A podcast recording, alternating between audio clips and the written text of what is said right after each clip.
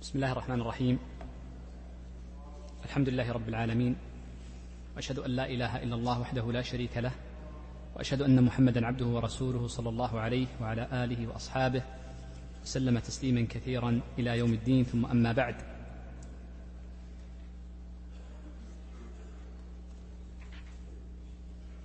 فيقول الشيخ رحمه الله تعالى باب الحوالة. عقد الحوالة من العقود المهمة. وهي من العقود الدقيقة أيضا. وقد ذكر بعض أهل العلم أن هذا العقد مستثنى من القاعدة العامة كما سيمر معنا بعد قليل. ولذا فإن قيود هذا العقد دقيقة. وعندنا قاعدة عند من يرى الاستثناء من القياس. وأعني بالقياس هنا القاعدة الكلية. فإن كل من يرى أن القاعدة الكلية يستثنى منها وهو الذي يسمى الاستثناء من القياس فإن المستثنى الواجب أن يكون مضيقا وأن لا يكون مطلقا بخلاف ما كان على القاعدة الكلية فإنه يطلق. وهذا الذي حدا بالفقهاء رحمة الله عليهم أنهم جعلوا للحوالة قيودا كما سيمر معنا دقيقة سنبينها إن شاء الله بعد قليل من كلام المصنف. وعقد الحوالة هو نقل الحق من ذمة إلى ذمة. نقل الحق من ذمة إلى ذمة. ومر معنا عقدا آخر هو ضم الذمة إلى الذمة في التزام الحق. وهذا عقد ماذا؟ عقد الضمان. اذا الفرق بين الضمان والحوالة أن الضمان ضم الذمتين في التزام الحق. فكلا الذمتين تبقى مشغولة بكامل الحق بخلاف الحوالة فإن الحوالة تنقل الحق بكليته من ذمة الأول إلى ذمة الثاني فيصبح الأول بريئا منه ويسقط الدين من ذمته ولا يطالب به بل لو طرأ طارئ على الثاني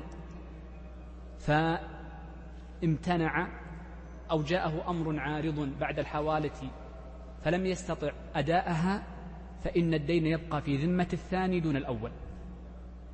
بخلاف الضمان فإن الضمان يجعل الذمتين معا مشغولتين بالالتزام الحق فكلاهما مطالب بالدين. فإن عجز أحدهما بقيت في ذمة الثاني وهكذا. فهما جميعا ملتزمان بالدين. وهذا معنى قول الفقهاء في الحوالة إنه نقل الحق من ذمة إلى ذمة بخلاف الضمان فإنه ضم الذمتين في التزام الحق. أول مسألة معنا قبل أن نتكلم عن هذا الباب أو هناك مسائل مقدمات لنأتي بها لنعلم أن هذا الحديث ذكر بعض المشايخ رحمة الله عليهم أن هذا الحديث لم يرد فيه إلا حديث أن هذا الباب لم يرد فيه إلا حديث واحد عن النبي صلى الله عليه وسلم وهو قوله صلوات الله وسلامه عليه من أحيل على مليء فليتبع أو فليحتل روايتان واردتان عن النبي صلى الله عليه وسلم.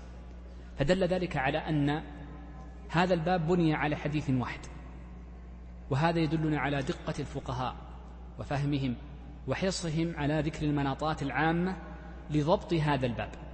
ولذلك استنبطوا من هذا الحديث بمنطوقه ومفهومه والمعاني العامة منه أو القواعد الكلية التي دل عليه مع أصول الشريعة الباقية بنوا عليه هذا الباب الكبير الذي يسمى بباب الحوالة هذه مسألة. المسألة الثانية معنا قلت لكم قبل قليل أن بعضا من أهل العلم قالوا إن عقد الحوالة عقد مستثنى من الأصل. وذلك أنه قد مر معنا في بيع الدين بالدين أن الأصل أن بيع الدين بالدين لا يجوز. وذكرنا أن بيع الدين بالدين إما أن يكون بيع واجب بساقط أو ساقط بساقط أو واجب بساقط أو العكس. هذه ذكرناها في باب بيع الدين بالدين. ولو تأملت متجردا عن, عن الحوالة فهي في الحقيقة من باب بيع الدين بالدين. أي من باب بيع الساقط بالساقط. ولذلك لما ورد النص بها قالوا إننا نستثنيها. نستثنيها من عقد البيع. الذي استثناها من التحريم هو الشرع. وأما القاعدة فإن نستثنيها من عقد البيع. ولذلك قال فقهاؤنا رحمة الله عليهم إن عقد الحوالة عقد مستقل. مستقل. وليس صورة وليس من عقود البيع أو صورة من صور البيع. ليس بيعا بل هو عقد مستقل. له شروطه وله أحكامه وله آثاره. عرفنا لماذا قلنا إنه عقد مستقل؟ لأنه عقد مستثنى على قاعدتهم. طيب ما الذي ينبني على كونه عقدا مستقلا؟ قالوا ينبني عليه مسائل منها أن الخيار يثبت في البيوع ولا يثبت في الحوالة لا خيار فيه ما يثبت فيه الحوالة. أيضا أن عقد البيع إذا كان بربوي بربويين فإنه لا يجوز التفرق قبل القبض بخلاف الحوالة. فإن الحوالة إذا ولو, ولو كانت بربوي بربوية بربويين يعني الثمن والمثمن أو المحيل والمحال عليه فإنه يجوز التفرق قبل القبض. وذكروا تطبيقات أخرى في قضية أن الحوالة عقد مستقل وليست بيعا.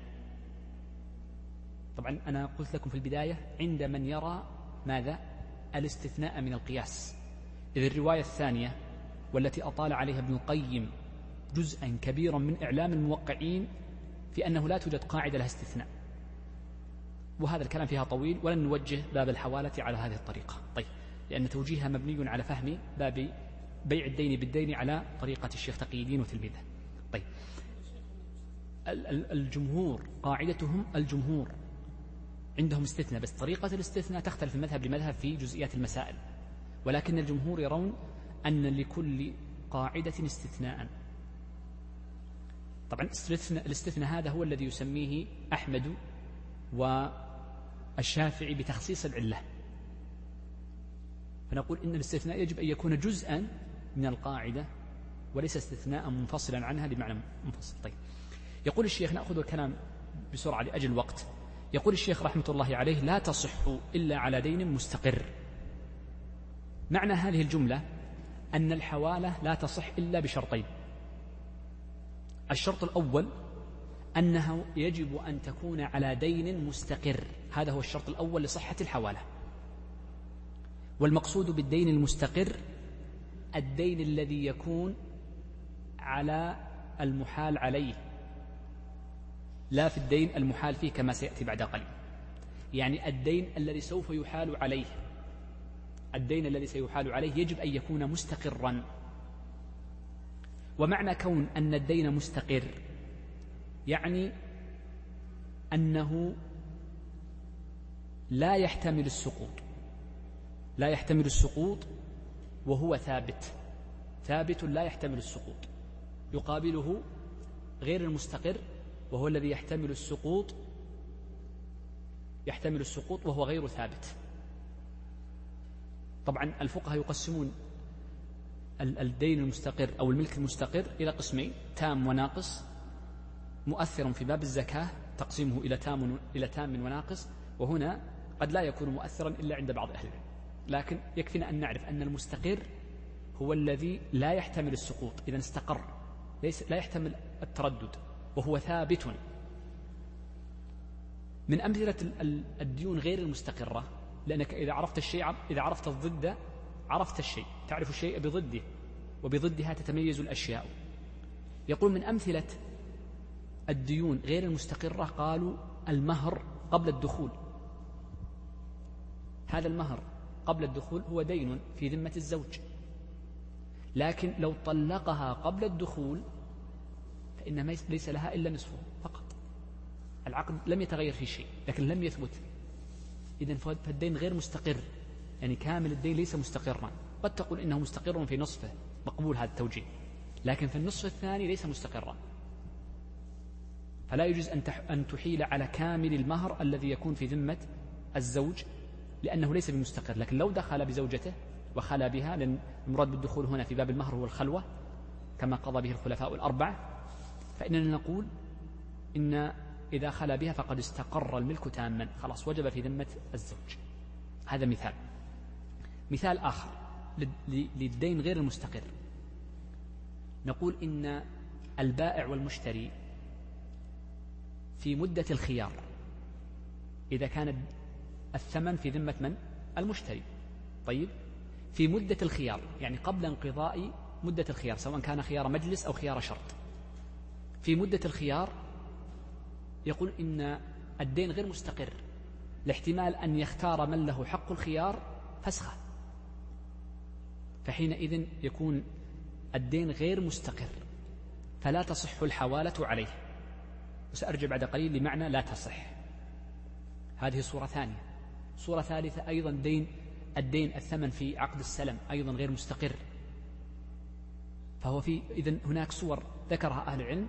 هذه الديون تكون غير مستقرة لأنها تحتمل إتمام العقد الذي ثبت به الدين وتحتمل عدم إتمامه فهو متردد بين أمرين فهو ليس بثابت وليس بمستقر وكامل الملكية. إذا عرفنا الدين المستقر فلا يصح الحوالة على غير الدين المستقر. سنأتي بمعناها بعد قليل. طيب. معنى الاستقرار أو المراد بالاستقرار عرفنا معناه لكن العبرة بالاستقرار أن يكون الدين الدين المستقر هو الدين المحال عليه. يعني الذي في ذمة الثاني الذي سوف نحيل عليه. هو الذي يجب أن يكون مستقرا. أما الدين الذي أحيل به أو أحيل فيه فإننا نقول لا يشترط أن يكون مستقرا. رجل تزوج امرأة.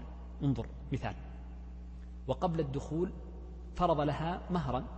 لنقول عشرة ألاف ريال. في ذمته. أليس كذلك دين؟ الدين مستقر ليس بمستقر؟ قلنا قبل شوي. ليس مستقر. طيب جاءها قالت أبي مهري أريد مهري. قال لها أحلتك على زيد الذي أطلبه عشرة ألاف ريال. يجوز؟ يجوز. لأن المحال فيه وهو الدين هذا الذي أحلناها به المحال فيه لا يشترط أن يكون مستقر. المهم هذا الذي الرجال الذي أحلنا أحلت أو أحال هذا الرجل امرأته عليها يجب أن يكون دينه مستقر ليس مترددا بين الاستقرار وعدمه. طيب وضحت المسألة. طيب عندما نقول إن الدين غير المستقر لا تصح الحوالة عليه ما معنى هذا الكلام؟ معناه باختصار شديد أن الحوالة لا تلزم. ما تلزم؟ المحال عليه أن يدفع المال ولا يلزم المحال أن يذهب. هذا معنى أنها لا تصح لا يلزم. سنذكر بعد قليل تكرارا لهذه الكلمة. فلذلك أنا أريدك أن تعرف من الآن فقط أنه لا يلزم أن تكون عقد حولة قد تنقلب لعقد آخر. سنشير له بعد قليل وهو مهم جدا في محله. بدأ الشيخ بالشرط الثاني بعد ذلك من شروط. إذا قول الشيخ ولا يعتبر استقرار المحال فيه يعني المحال الدين الذي أحيل سداده الذي يريد أن يسدده لا يشترط فيه أن يكون مستقرا. ضربنا مثالا في قضية الصداق بدأ الشيخ بالشرط الثاني وهما شرطان فقط في صحة الحوالة الشرط الثاني قال ويشترط اتفاق الدينين. ما هما الدينان؟ الدين المحال فيه والمحال عليه. هو أصلا ما في دينين. مثاله أحلت عبد الله على أبي أنس. الدين الذي يطلبني إياه عبد الله هذا الدين الأول سمى المحال فيه. على أنس على أبي أنس شيخ ظافر أنا أطلبه عشرة ألاف هذا المحال عليه. أو المحال نعم المحال عليه هذا الدين. الشرط الثاني يجب أن يكون الدينان. الشرط الأول متعلق بالدين الأول آه، بالدين الأصلي الثابت قبل المحال يعني عليه ده المحال فيه. الشرط الثاني متعلق بالدينين معا. وهو يشترط وهو وهو كما ذكر المصنف قال ويشترط اتفاق الدينين جنسا ووصفا ووقتا وقدرا. نبدأ بمعنى اتفاقهما جنسا. يتفقان جنسا واضح. إيش معنى الجنس؟ بأن يكون كلاهما تمر يكون كلاهما ذهب كلاهما فضة والجنس كما سبق معنا هو ما كان له اسم وتحته أنواع متعددة فيه فهو جنس تحته يحوي أشياء كثيرة فيسمى جنسا واحدا تمر قمح بر ذهب نقود وهكذا. قوله ووصفا المراد بالوصف يعني جودته ورداءته. والأوصاف المؤثرة في الثمن. نعم قد تحي سيارة على سيارة مثلا لكن السيارة الثانية تختلف في صفاتها في قدمها في جدتها في لونها في آه، كونها معيبة أو ليست بمعيبة. هذه تسمى أوصاف. الجنس واحد لكن الصفة تختلف. فيجب أن يكون في متفق جنسا ووصفا. الأمر الثالث قال ووقتا. ومعنى كونه متفقا وقتا من حيث الحلول والتأجيل. فما تحيل دينا مؤجلا على دين حال ولا عكس. بل يجب أن يكون جميعا حالين أو أن يكونا مؤجلين وقت حلولهما متفق لأن فيه إضرارا بأحدهما والواجب الاتفاق. وقدرا. وهذه قدرة تحتاج إلى تفصيل تتعلق بها الجملة التي بعدها لكن نذكرها بسرعة. معنى القدر يجب أن يكون أن أحيل مب العدد بنفس العدد. تحيل خمسمائة على خمسمائة ألف على ألف. ولا تحيل خمسمائة على مئتين. لأنك لو أحلت خمسمائة على المئتين فإنه في هذه الحالة يكون إما ربا أو إضرار في بعض الدين. فتكون أبرأت ذمتك من الكل ما يصح. سيأتي تفصيل في القدر. انظر. الشرط الثاني قلنا أن يتفقوا جنسا وصفا وقتا وقدرا. إن اختلف واحد من هذه الأمور الأربعة انتبه القدر سنفصل بعد قليل. إن اختلف واحد من هذه الأمور الأربعة فما الحكم؟ لا تصح الحوالة. ومعنى كونها لا تصح الحوالة إذا لا تسمى عقد حوالة. فلا تبرأ ذمة المحيل ولا تنشغل ذمة المحال, المحال عليه بالدين الثاني وإنما تبقى بالدين الأول. ولا يجب قبوله إياه ما يجب. لا يجب. لأنها في الحقيقة تكون سنذكر بعد قليل أنها تكون قد تكون وكالة برضا الجميع كما سيأتي بعد قليل. طيب. آه طيب. هنا في قضية القدر هي دقيقة مسألة أن الدينين يجب أن يكونا متفقين قدرا. لنشرح معنى كونه متفقا قدرا ثم نأتي بقول المصنف ولا يؤثر الفاضل.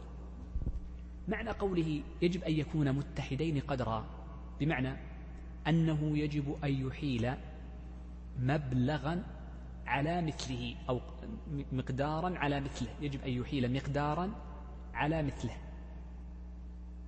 فلا يقول تطلبني خمسمائة سأحيلك على امرئ تأخذها منه مئتين.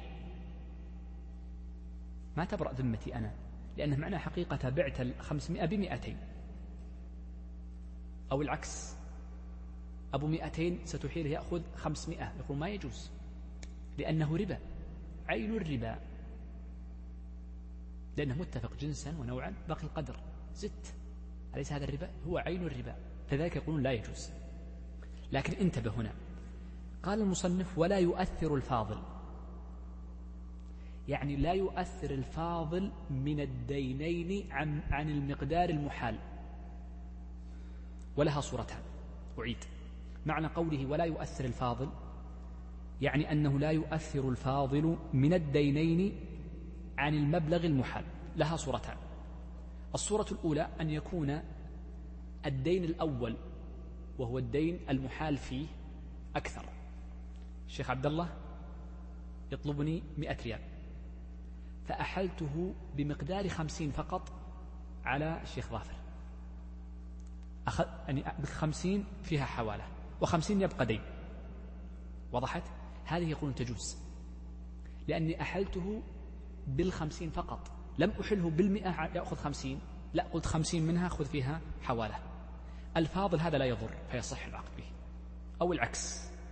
عبد الله يطلبني خمسين وأبو أنس يطلبني مئة. فقلت الخمسين خذها من أبي أنس. يبقى خمسين. الله يعني سددك بعدين. أو, أو, أو أنت تسددني بعدين. أنت تسددني بعدين. نعم أنت تسددني بعدين. وضحت معنى ولا يؤثر الفاضل؟ إذا لا يؤثر الفاضل من الزائد عن عن الدينين عن عن عن الدين المحال به من الدينين. طيب هذه واضحة. لأن أنا أعرف أن بعض الإشكال الإخوان أشكال وهي واضحة جدا لكن اختصار الجمل في المختصرات تجعل الشخص يعني قد يدقق. طيب يقول الشيخ رحمة الله عليه وإذا صحت يعني وإذا صحت ماذا؟ الحوالة بكم شرط؟ بكم شرط يا شيخ؟ بكم شرط؟ اللي قلناها كم؟ كم؟ بكم شرط؟ بكم شرط؟ كم شرط؟ بشرطين يا شيخ. إذا أنك مسرح معي. إذا الحوالة تصح بالشرطين السابقين. قال وإذا صحت الحوالة أي بالشرطين السابقين نقلت الحق إلى ذمة المحال عليه وبرئ المحيل بمجرد الحوالة وإن لم يقبض المال. مباشرة إذا صحت الحوالة بالشرطين السابقين وسيأتي شرط يتعلق بعد قليل فإنها تبرأ ذمة المحيل. مباشرة أه، تبرأ ذمة المحال عليه. نعم تبرأ ذمة المحيل وتنتقل الدين كاملا إلى المحال عليه بمجرد العقد. فإن تعاقد ثم بعد ذلك استحال سداد الدين بسبب حريق أذهب ماله أو تلف أو بدأ يماطل أول لم يكن مماطلا ثم بدأ يماطل أو غير ذلك من الأسباب فنقول قد برئت ذمة المحيل خلاص أنا ما في ذمة شيء. ارجع لفلان. ارجع له. طيب. يقول الشيخ ويعتبر رضاه. أي رضا من؟ رضا من؟ رضا؟ لا. رضا المحيل لا المحيل رضا المحيل رضا المحيل المحيل أنا الشيخ عبد الله يطلبني وأطلب الشيخ ظافر. الذي عليه الدين وأحاله للثاني. حلقة الوصل بين الاثنين. رضا المحيل يشترط رضاه يجب أن يرضى لأن الحق علي. عبد الله يقول أقرضني مئة وظافر أقرضته مئة قبل. لأن الحق علي فقد يكون لي غرض. ما أبغى أعطيه لأن العقد الذي بيني وبينه فيه فيه مشكلة. فقد يكون لي غرض ما أبغى ينحاد من غير إذني. فلا تنقبل لو قلت أن الحوالة تقبل من غير إذن مشكلة صارت من مسائل الظفر. مسائل الظفر ستمر معنا إن شاء الله في محلها. هذه ليست من مسائل الظفر لابد من إذني. فقد يكون الدين الذي بيني وبين الذي هو له سببه عقد أريد فسخه سببه فيه خصومة. هذا من جهة. من جهة أخرى قد يكون لي غرض في عدم الإحالة على هذا الرجل لأني أريد الإرفاق به. ما أبغى أنا أطلب صح مئة ريال لكن ما أبغى أحد يطالبه. أخوي يا أخي ما أبغى أحد يطالبه. لما كان الحق لي أنا أي للمحيل فلا بد من رضاه. السلام. فلا بد من رضاه. لا بد أن يرضى. وأما المحال والمحال عليه فلا يشترط رضاهما. طيب. قال ويعتبر رضاه أي المحيل لأن الحق له فقد يكون له غرض في عدم إحالة المحال لسبب أو آخر. قد يكون غرضه مثلا أن العقد فاسد إلى غير كما ذكرت لكم. وقد يكون له غرض في عدم الإحالة على المحال عليه بقصد الإرفاق مثلا. أو قصد التشديد. بعض الناس يطلب شخص يقول أنا أريد أن يعني أتعب في المطالبة. أليس النبي صلى الله عليه وسلم يقول آه، مطل الغني ظلم أو لي الواجد ظلم يحل عقوبته وعرضه؟ عقوبة أنا أريد أن يعني أكون لي دين على فلان. بعض الناس له غرض. لأجل أن يطالب فلا, فلا يلزم بالإحالة. طيب. قال نعم ولا رضا المحتال على مليء. ولا رضا المحتال على مليء. المحتال من هو؟ من له الدين الذي يطلب المحيل. هذا المحتال لا يشترط لا يشترط رضاه إلا إذا كان المحال عليه غير مليء. سنتكلم بعد قليل عن كونه مليئا أو غير مليء. ما معناه إذا لو كان المحال عليه مليئا لا يشترط رضاه. رضي أو لم يرضى لا نقبل. لكن لو كان يعني آه، غير مليء فإنه يشترط رضاه. سأذكرها بعد قليل بالتفصيل. طيب. هذه الجملة فقط لكي نفهم دائما المختصرات احرص على تفكيكها. هذه الجملة نستطيع أن نأخذ منها شرطين آخرين زيادة على الشرطين ذكرناهما قبل. أين هما هذان الشرطان؟ تفضل شيخ. ها. تفضل شيخ. سعود.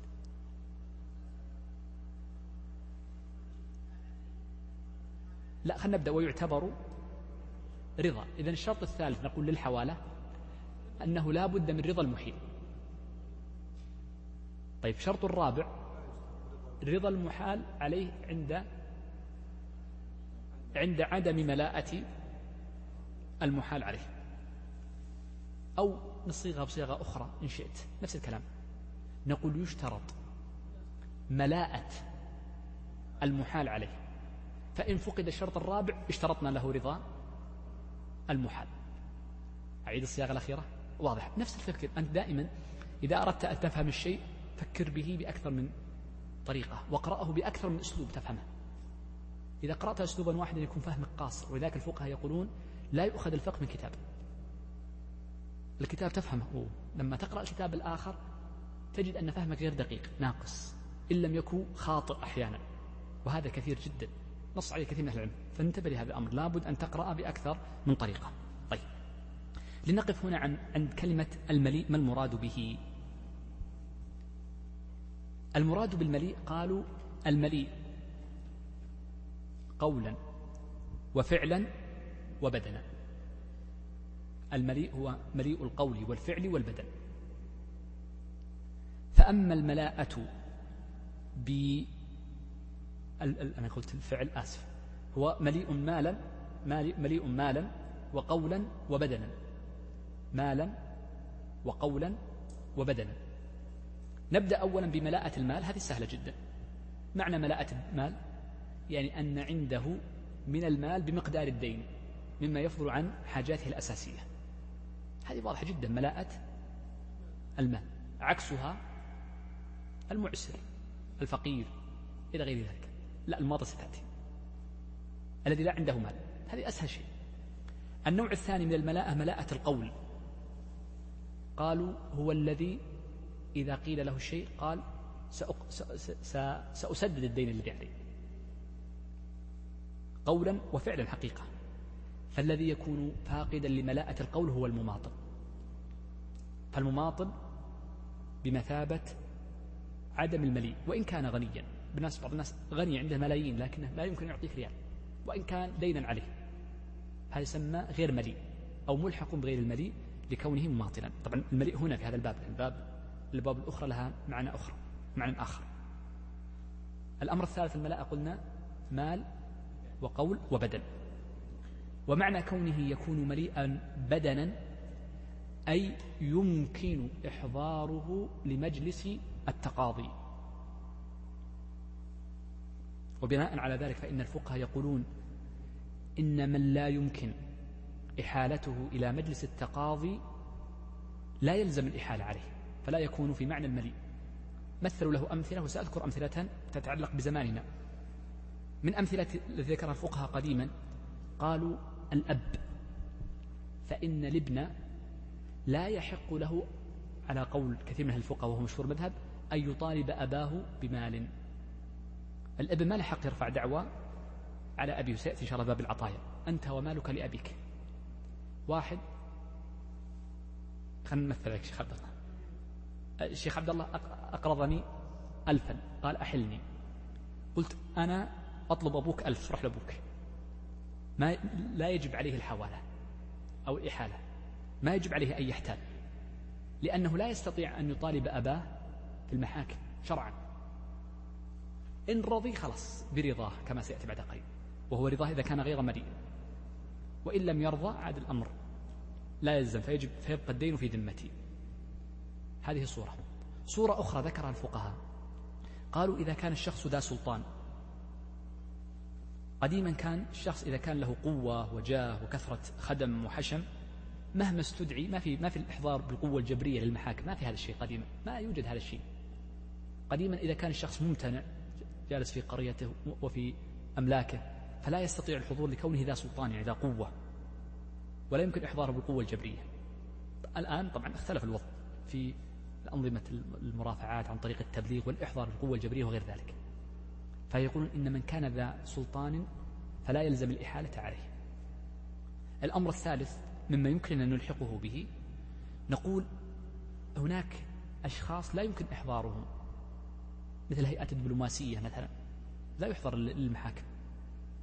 أي واحد في هيئة دبلوماسية تحيل عليه هناك شخص طبعا يسمون الحصانة الدبلوماسية مثلا ترفع عليه دعوة يستطيع ثاني يوم يسافر خلاص الدعوة الله يخلف فلك الحق إذا أحيلت, أحلت على شخص مثل هذا الشخص الذي لا يمكن إحضاره لمجلس التقاضي ألا تقبل الحوالة.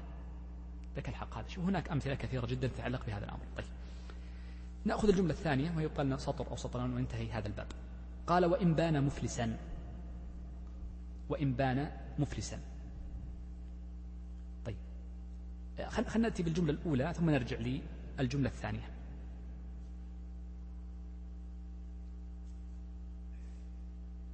طيب أو, أو خلينا نكمل الجملة كاملة أحسن ثم نأتي بالمفهوم المنطوق. يقول الشيخ ولا رضا المحتال على مليء. عرفنا ما معنى المليء. طبعا ما دليل هذه المسألة؟ قول النبي صلى الله عليه وسلم من أحيل على مليء فليتبع أو فليحتل. فلم يجعل النبي صلى الله عليه وسلم لمن أحيل على مليء إذنا بخلاف من لم يكن مليئا فإنه لا بد من رضاه وإذنه. يقول الشيخ وإن بان مفلسا. يعني بان المحال عليه أنه مفلس ولم يكن يكن رضي رجع به. يعني يقول إنه إذا رضي بالحوالة ثم تبين بعد ذلك أنه مفلس فهل يرجع أم لا يرجع؟ خلنا أتيكم بالصور أحسن. انظروا ركزوا معي. تأملوا الجملة ثم سأذكر لكم صورا لكي نفهمها. يقول لا رضا لمحتال على لا رضا المحتال على المليء. هذا واضح. وإن بان مفلسا. يعني المحال عليه بان مفلسا. ولم يكن رضي رجع به. طيب وإن بان مفلسا. هذه صورتها ماذا؟ إذا أحيل على غير مليء. إذا أحيل على غير مليء فبان مفلسا. وفي معنى المفلس المماطل لأنه غير مليء قولا. فما الحكم؟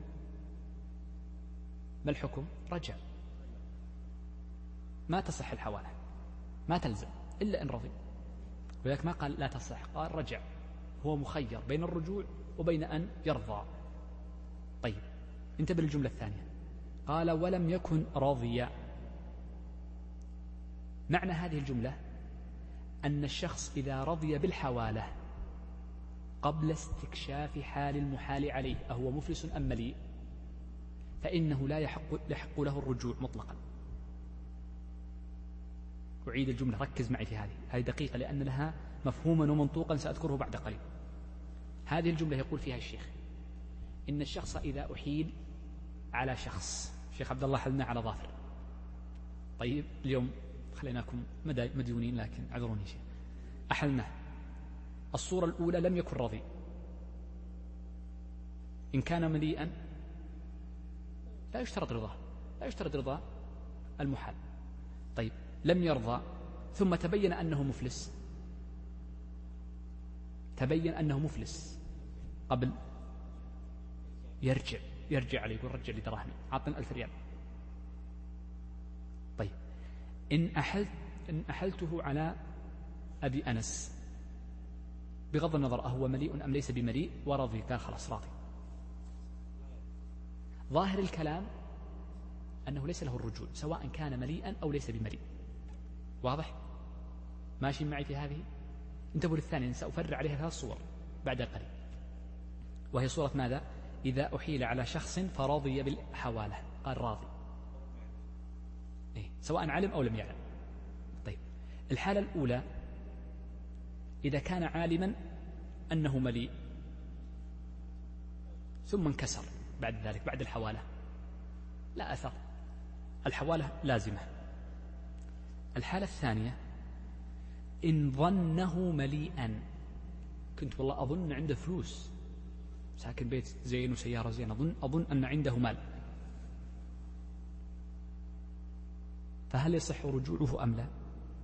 ظاهر الكلام. انتبه. ظن عبد الله أن ظافرا مليئا فقبل بالحوالة ورضي بها قبل أن يستكشف أنه مفلس. ظاهره ظاهره أنه يلزمه المذهب. كلام صحيح وهو المذهب. عند المتأخرين وجه واحدا. متأخرين لا أقول لكم متقدمين لا أعرف. يعني المعتمد في المتأخرين هذا الأمر. شوف الصورة الثالثة. الأولى كان عالما تبين خلافه. تبين خلافه بأنه يعني خسر. والحالة الثانية يظنه وتبين أنه ليس كذلك. الحالة الثالثة رضي لا عن ظن وإنما عن جهالة بالحال.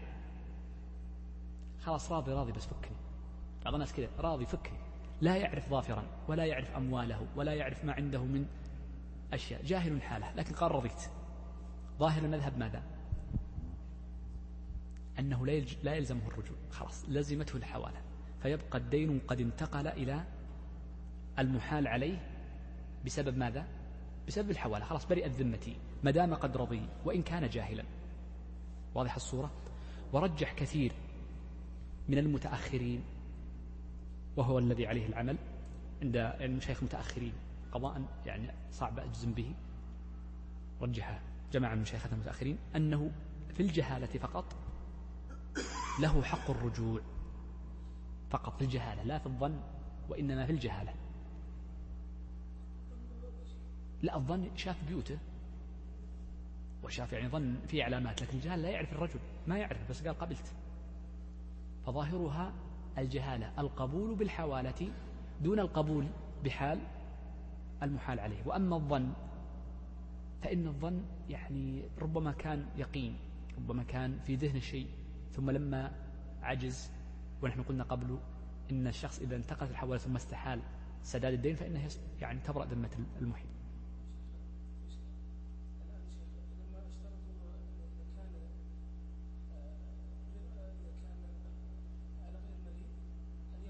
يرضى.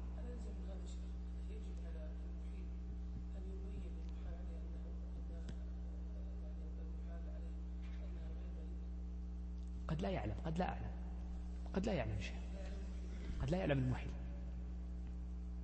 ما يعلم شيء هي هي أقول لك الفقهاء ضيقوها جدا. فإذا إذا المذهب أنه إذا رضي سواء بس من باب القسمة الأولى لا تدخل فيها سواء كان عالما ثم خسر أو غلب على ظنه أنه مليء ثم بان خلافه أو جهل حاله وتبين عدم ملاءته ليس له الرجوع. هذا ظاهر المذهب. ونعنى قولنا ظاهر أي المفهوم من سياق كلامهم لأن الظاهر في المذهب أمران. إما المفهوم وهو غالب مصطلح المتأخرين وأما المتوسطين من الفقهاء الحنابلة فإنهم يعنون بالظاهر ما اختاره المجد بن تيمية في شرح الهداية. نص على ذلك الشيخ تقي الدين فقال إن الظاهر ذكر الجد أنه آه، ما ذكره وهو ما رجحه أبو الخطاب في رؤوس المسائل قال أظن. إذا عرفنا هذه المسألة وفي صورتها. آخر جملة يقول الشيخ ومن أحيل بثمن مبيع أو أحيل عليه به. شو هذه الجملة؟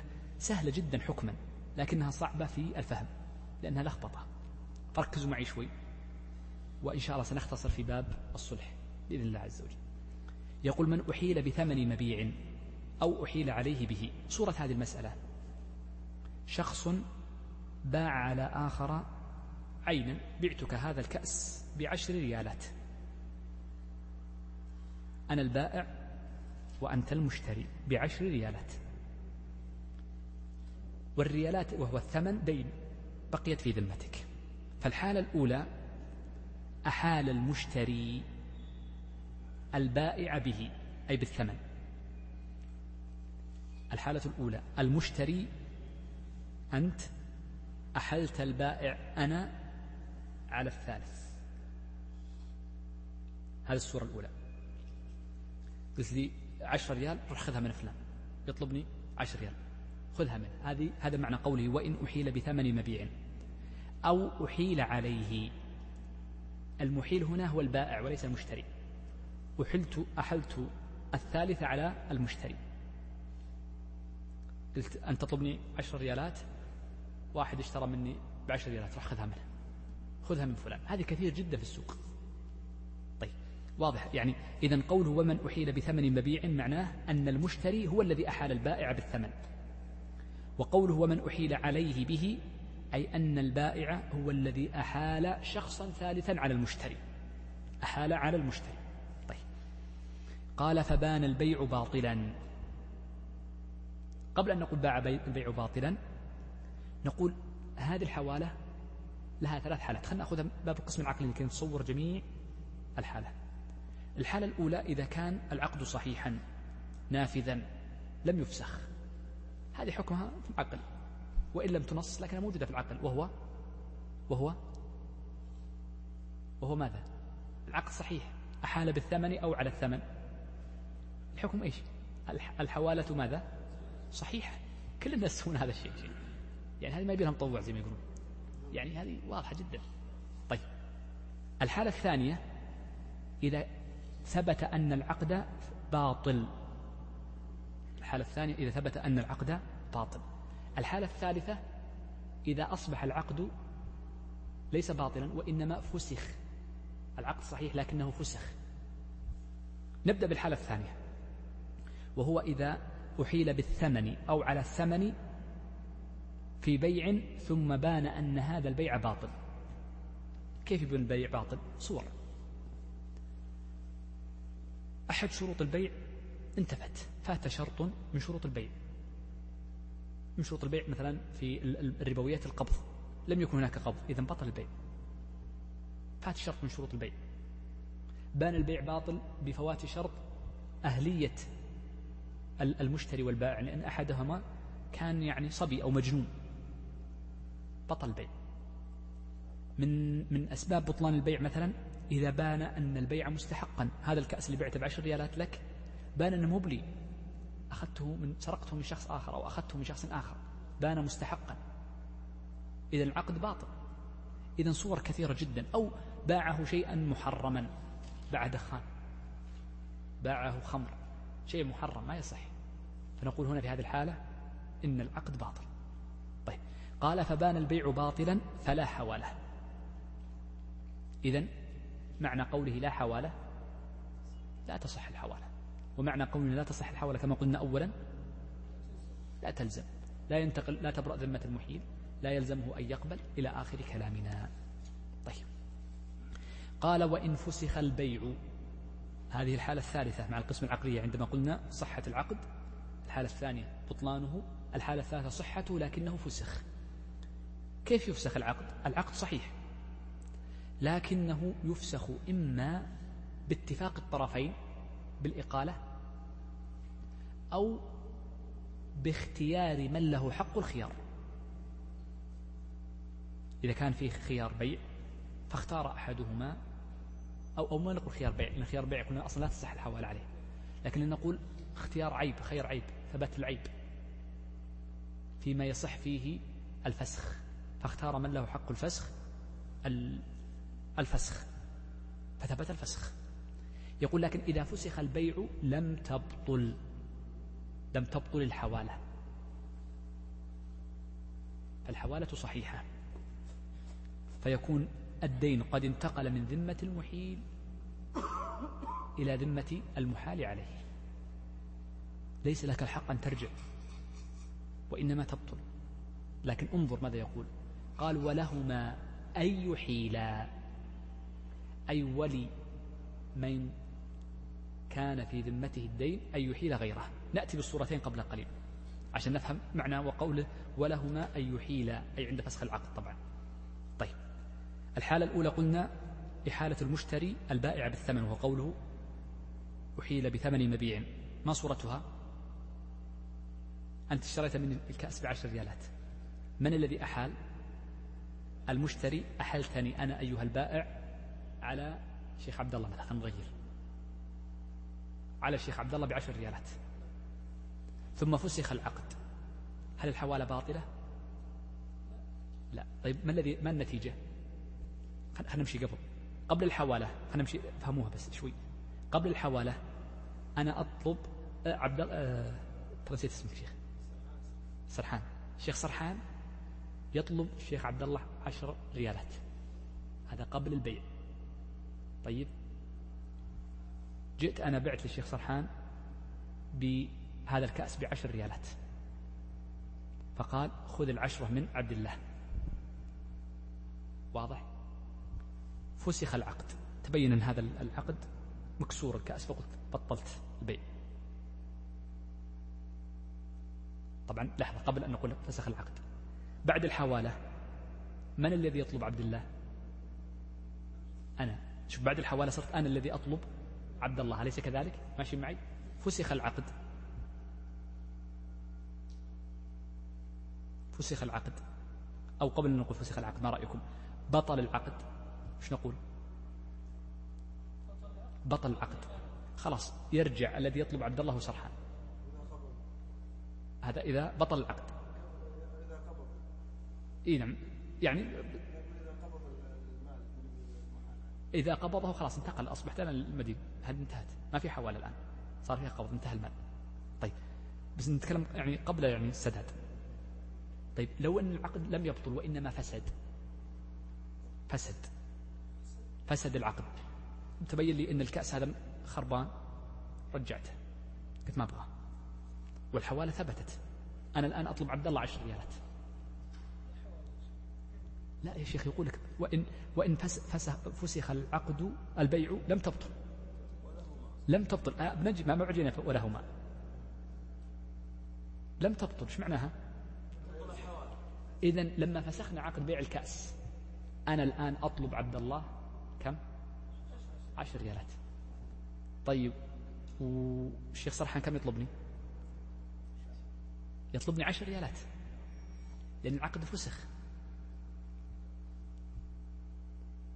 واضح؟ فأحيله عليه. أو ما وضحت.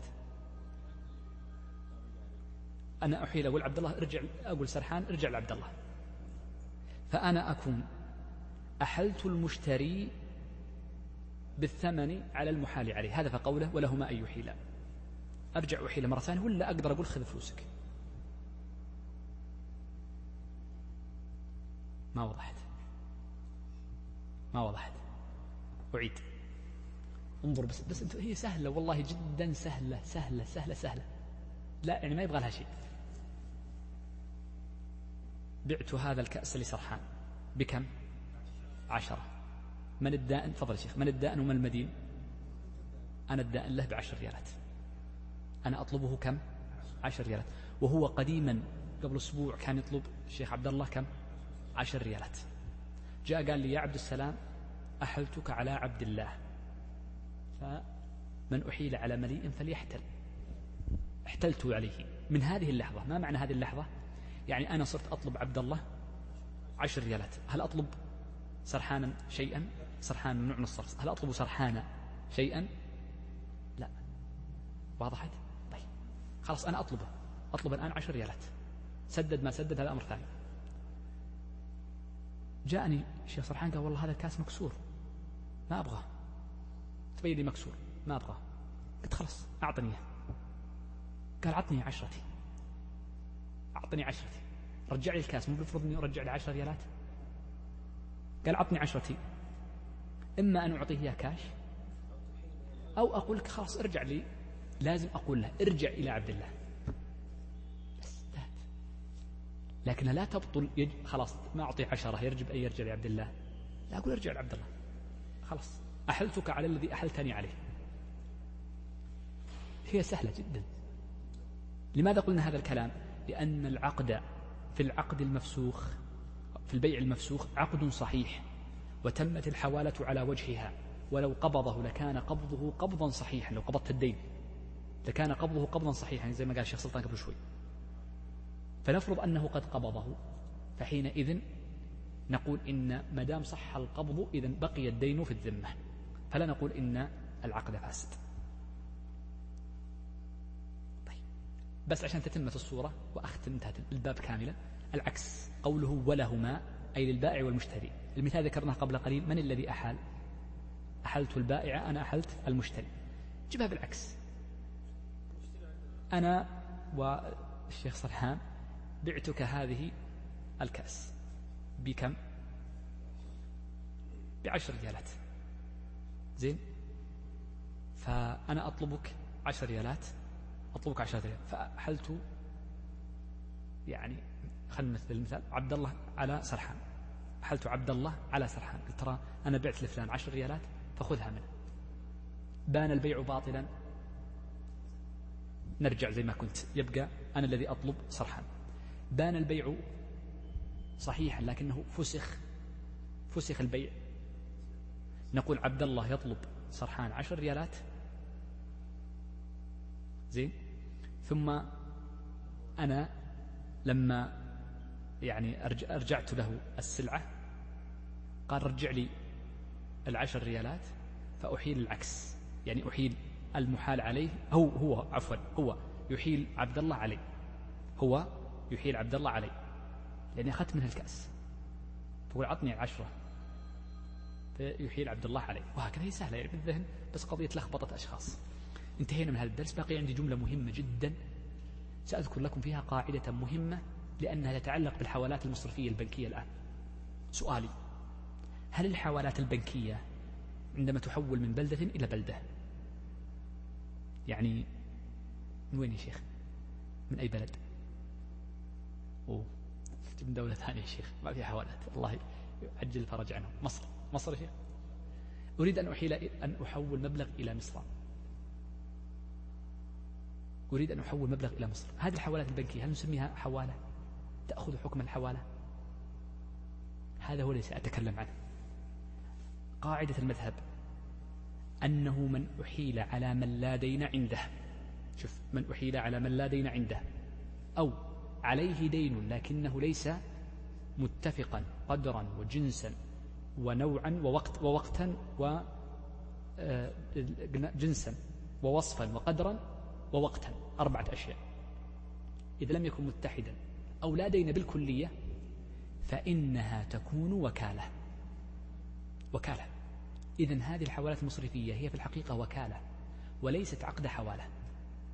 فكأنه يقول وكلتك أيها البنك الفلاني بأن تعطي فلانا مبلغ كذا. ثم أنا وأنت نسدد بالطريقة المناسبة بيننا. وكلتك. وبناء على ذلك فإننا عندنا صورتان للحوالات. الحوالات البنكية. هي وكالة ليست حوالة بمعنى عقد الحوالة. وهذا هو من, أس من صعوبة يعني العقود المعاصرة أن التسمية أحيانا تصرفها إلى عقد مختلف.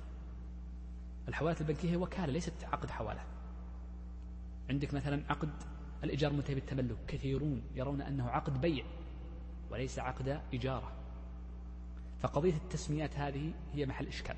طيب. آه، هي حوالة لها صورتان. إما أن يقول أحلتك بنفس المبلغ الذي أعطيتني إياه خمسة ألاف ريال تحولها خمسة ألاف؟ هذا يجوز ولا إشكال فيه. الحالة الثانية أن يحيلها مع صرف خمسة ألاف ريال خذها بالجنيه المصري ما أدري كم تصل خمسة ألاف سبعة ألاف لا أدري كم فتأخذها صرفا. في حديث ابن عمر مرفوعا وموقوفا والموقوف أصح أن التقاب أن الصرف يجب أن يكون بسعر التقابض لكن الواقع ماذا؟ أنه يعطيك الآن سند خمس ألاف ريال تعادل سبعة, جنيه سبعة ألاف جنيه مثلا لا أدري أنا بالضبط. فخذها من مصر بعد يومين بعد شهر سواء ارتفع أو انخفض. العبرة بحوالة اليوم. الذي أفتى به أهل العلم أن هذا السند بمثابة القبض. فكأنه قبض حكمي.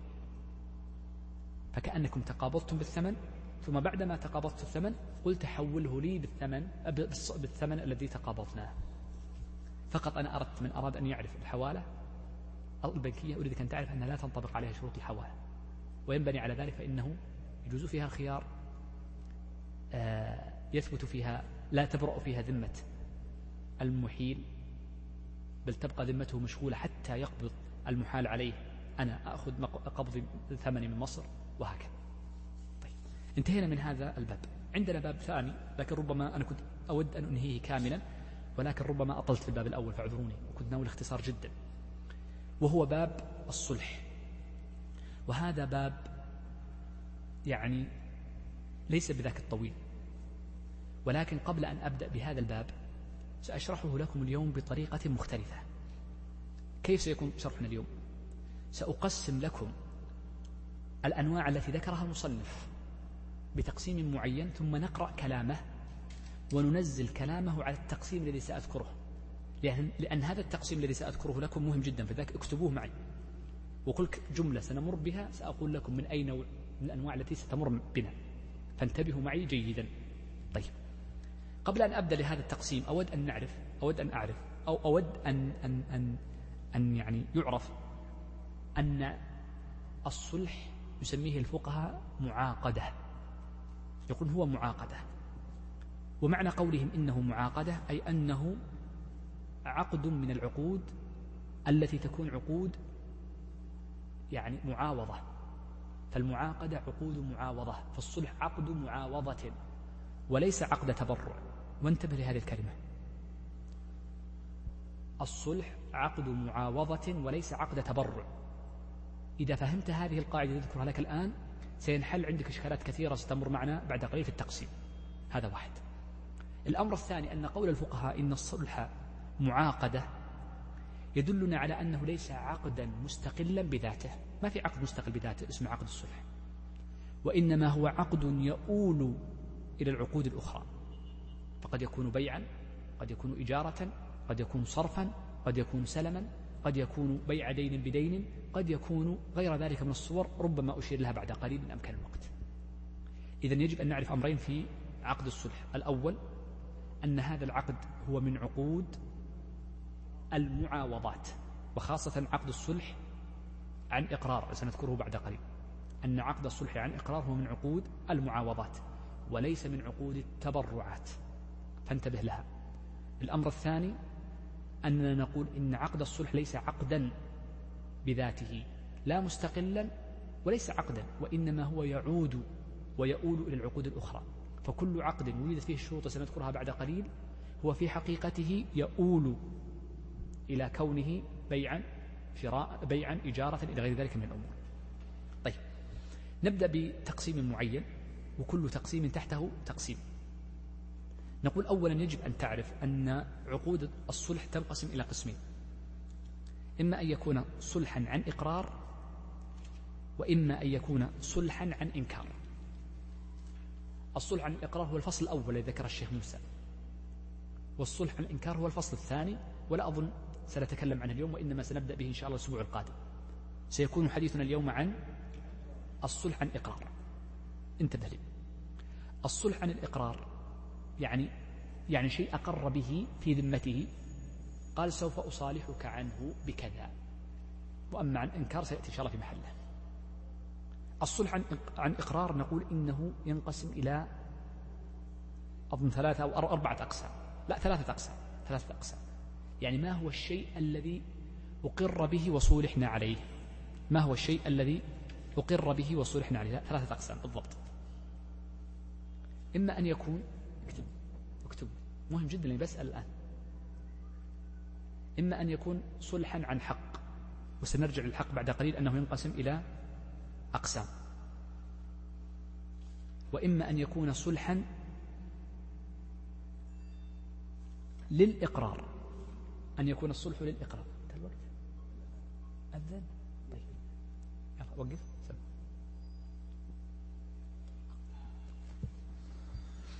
الله أكبر الله أكبر. الله أكبر الله أكبر.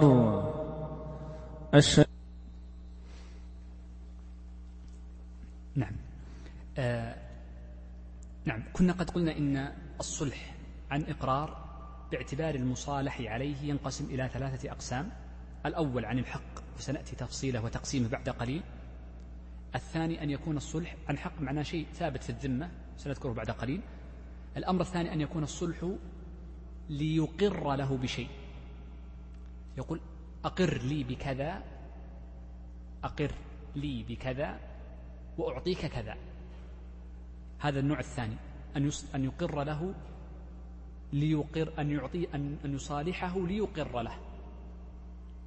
هما اثنان. بينهما أمر قد اتفق عليه لكن لا يوجد بينة. قال أقر لي اكتب لي ورقة فيها وأعطيك كذا مقابل أنك تقر لي. إذا هو صلح عن إقرار لأجل الإقرار فقط. فنقول إن الصلح على الإقرار يسمى صلح على الإقرار يعني يعد بعلى له صورتان. إما أن يقر له بشيء محرم. فالإقرار والصلح باطل. مثل أن يقول أقري امرأة بعيد عن قد أقري أنك زوجة لي وهي ليست زوجة له. هذا إقرار باطل. هذه واحدة. الأمر الثاني طبعا هم أتوا بها من باب تكميل الصورة فقط. الصورة الثانية أن يصالحه على الإقرار بشيء ليس محرما. رجل يطلب آخر مبلغا خمسة ألاف ريال لكن ما في بينة. قال أقر لي اكتب لي ورقة أنك تطلبني خمس أنك أني أطلبك خمسة ألاف ريال ولك كذا. أعطيك قلم أعطيك سيارة أعطيك ما شئت. اسكن بيتي أسبوع وهكذا. يعني أعطيك مالا في مقابل أن تقر لي الحق الذي في ذمتك.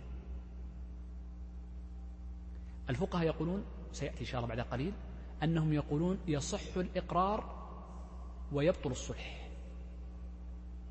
فلو كتب في الإقرار أقر أن لزيد علي ألف ريال وكتب وقد اصطلحنا أو بشهود أنني أقر على أن يعطيني مبلغا أو أن يسقط لي من الدين شيئا. نقول الصلح باطل فتثبت الألف كاملة وما اصطلح عليه فإنه باطل. ما السبب؟ لأنه في الحقيقة هذا رجل مماطل ولم يعطه حقه إلا بهذا الشرط فهو من الظلم أخذه ظلما فيكون باطلا. ولذلك بعض القضاة قديما لا أدري هل يطبق هذا يعني أذكره من نحو من عشرين عاما أحد القضاة الأذكياء في مدينة الرياض هنا دخل عنده اثنان متخاصمان رجل وامرأة والمرأة تنكر الدين. فالقاضي بعلمه بعلمه ليس يعني قناعته الداخلية هذا المراد بعلمه. آه، وجد أن هذه المرأة عليها الدين يثبت الدين ولكنه لا يستطيع المدعي أن يثبت ذلك. فقال أقري قال يعني أخذها قال أقري وسأصلح بينكم أنه يسقط بعض الدين نصفه. قالت أقر على أن يسقط نصف الدين. قال نعم هو فأقرت أمام القاضي بالمبلغ كله لا بالنصف. فحكم القاضي بالدين كله دون الصلح وكلامه صحيح. وضحت شلون؟ وهذا ستأتي كلام الشيخ بعد قليل. انتهينا من الصورة الثانية ولها قسمان وهو الصلح على الإقرار. النوع الثالث سهل جدا النوع الثاني والثالث كلاهما سهلة. وهو الصلح على الدعوى. يقول أعطيك كذا مقابل لا ترفع علي دعوى. في الموضوع الفلاني. أو لا لا إما لا تحرك الدعوة ورفع الدعوة أو لا تجري فيها أو أسقطها أو ألغها فنقول إنه يصح الصلح على الدعوة. فتبطل هذه الدعوة ولا تسقط الحق. فيجوز له أن يرفع دعوى أخرى. هذه الدعوة تسقط لكن له الحق بعد ذلك أن يرفع دعوة أخرى. فهناك فرق بين الصلح على الحق والصلح على الدعوة. يجب أن تعرف. الصلح على الحق سيأتي بعد قليل. فالصلح على الدعوة صحيح. فيجوز أن يأخذ مالا مقابل إسقاط الدعوة لكن الحق لا يبقى يبقى الحق ثابتا. نأتي للنوع الثالث الذي رجعنا له وهو قضية الصلح عن الحق. بمعنى أن رجلا على آخر استحقاق فصالحه عنه. صالحك. فنقول إن من صالح آخر عن حق في ذمته فإن له حالتان. انتبه لهذه الحالتين هذا التقسيم أذكر لكم إذا فهمته بهذا الترتيب ستفهم كلام الشيخ تماما لأنه في تقديم وتأخير. بهذا الترتيب الحل إشكال إما أن يصالحه عن حق بغير جنسه. أنا أطلب ظافرا ألفا ريال فصالحني على أن يعطيني سيارة بغير جنسه. فنقول الأصل أن المصالحة عن الشيء بغير جنسه يصح في الجملة يصح في الجملة ويأخذ آه، حكم العقد الذي يشابهه.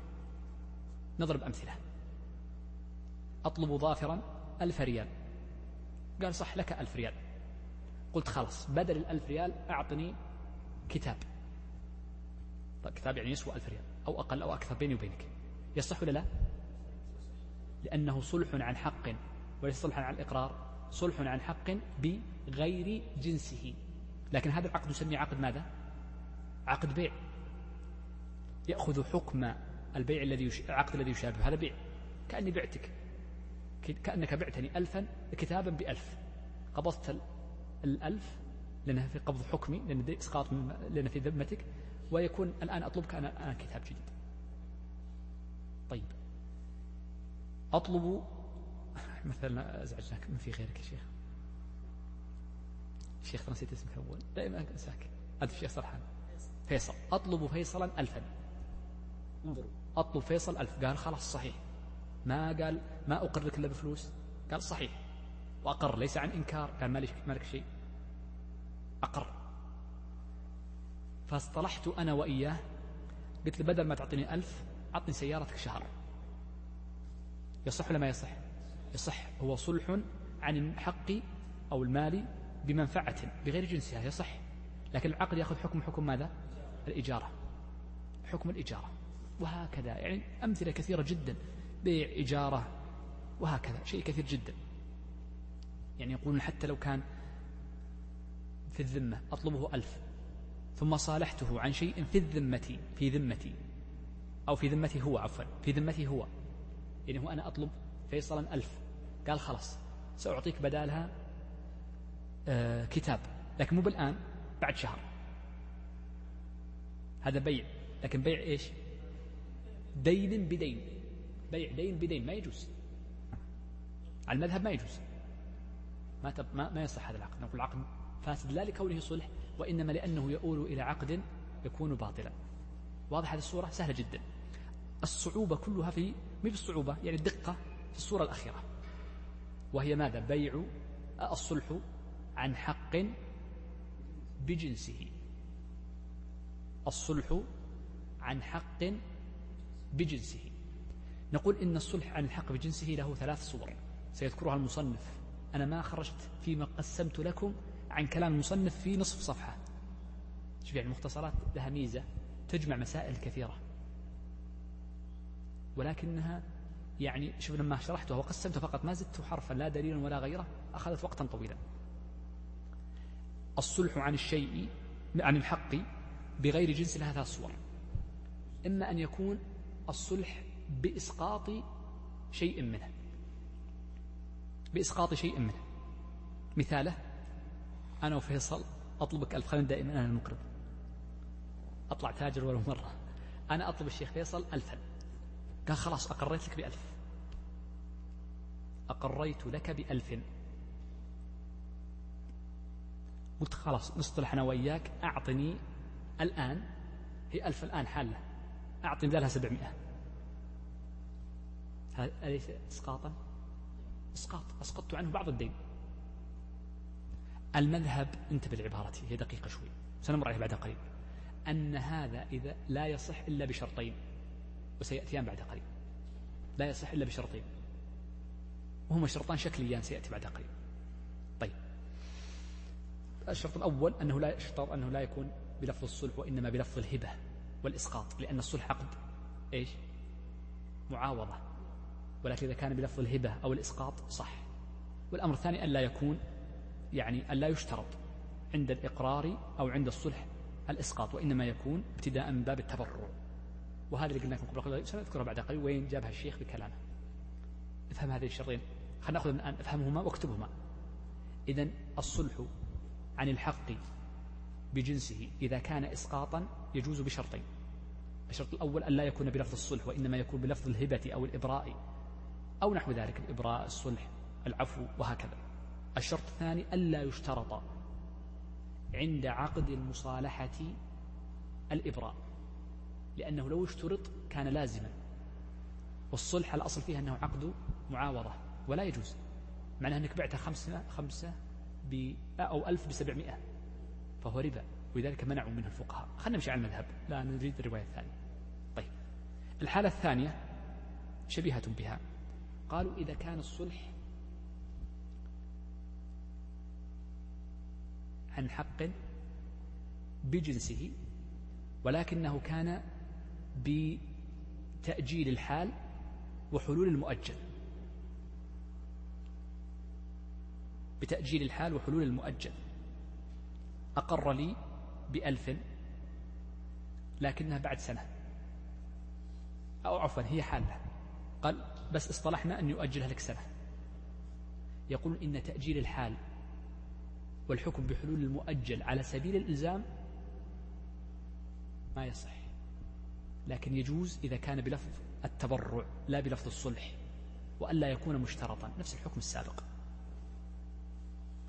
الحالة الثالثة أن يصالحه على المال على على المال الذي هو من جنسه أعطاه نفس المال لكن أخذ منه بعضه أو أو على بعض ملكه ملك آخر. قال سأعطيك المبلغ ولكن أريد منك أمرا آخر زائد. يعني صالحه على بعض ملكه هو. مثلا الأمثلة ذكرها الشيخ قال قال أنا أقر لك بالبيت أقر لك ببيت لكن اتركني أسكن فيه سنة. يعني أعطني منفعة البيت سنة. أو قال له مثلا غير إقرار البيت أنه قال مثلا أقر لك بالبيت لكن ابن لي غرفة في المحل الفلاني. أيضا المذهب لا يصح إلا بالشرطين أن يكون بلفظ التبرع وألا يكون مشروطا. وضح هذا التقسيم؟ كتبتموه؟ الآن ما الذي سنفعله؟ سنقرأ بسرعة. نمر على كل مسألة. أطلب منكم من أي الصور هو هي ثم نذكر الدليل في كل منها على سبيل السرعة. طيب. يقول الشيخ طبعا بدأ أولا بالصلح عن الإقرار. الصلح عن الإقرار هو الفصل الثاني. يقول إذا أقر له بدين أو عين معناه أن هذا الحديث عن الصلح عن إقرار أقر له ابتداء أقر له بدين أو عين. الحالة الأولى قال فأسقط أو وهب البعض وترك الباقي صح وإن لم إن لم يكن شرطاه تأملوا هذه الجملة. سأشرحها ثم انظروا من أي الصورة ذكرت لكم قبل قليل. أسقط أو وهب البعض. قال أسقطته عنك ابتداء من غير اتفاق. لا بلفظ الصلح وإنما بلفظ الإسقاط أو الهبة. ولم يكن مشروطا عند الصلح أن يكون هناك هبة. لذلك قال أسقط لم يقل فاصطلح. قال فأسقط إذا لابد أن يكون بغير لفظ الصلح. وترك البعض. قال صح. مفهومه ماذا؟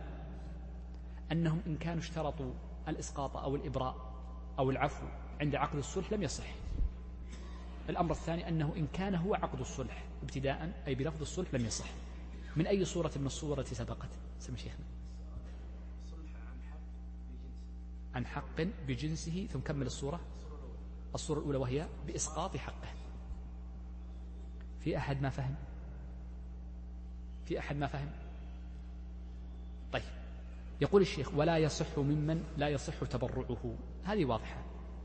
أن عقد التبرع عقد الصلح هو من عقود التبرعات المعاوضات وعقود المعاوضات لا تصح إلا ممن يصح تبرعه وهو كامل الأهلية.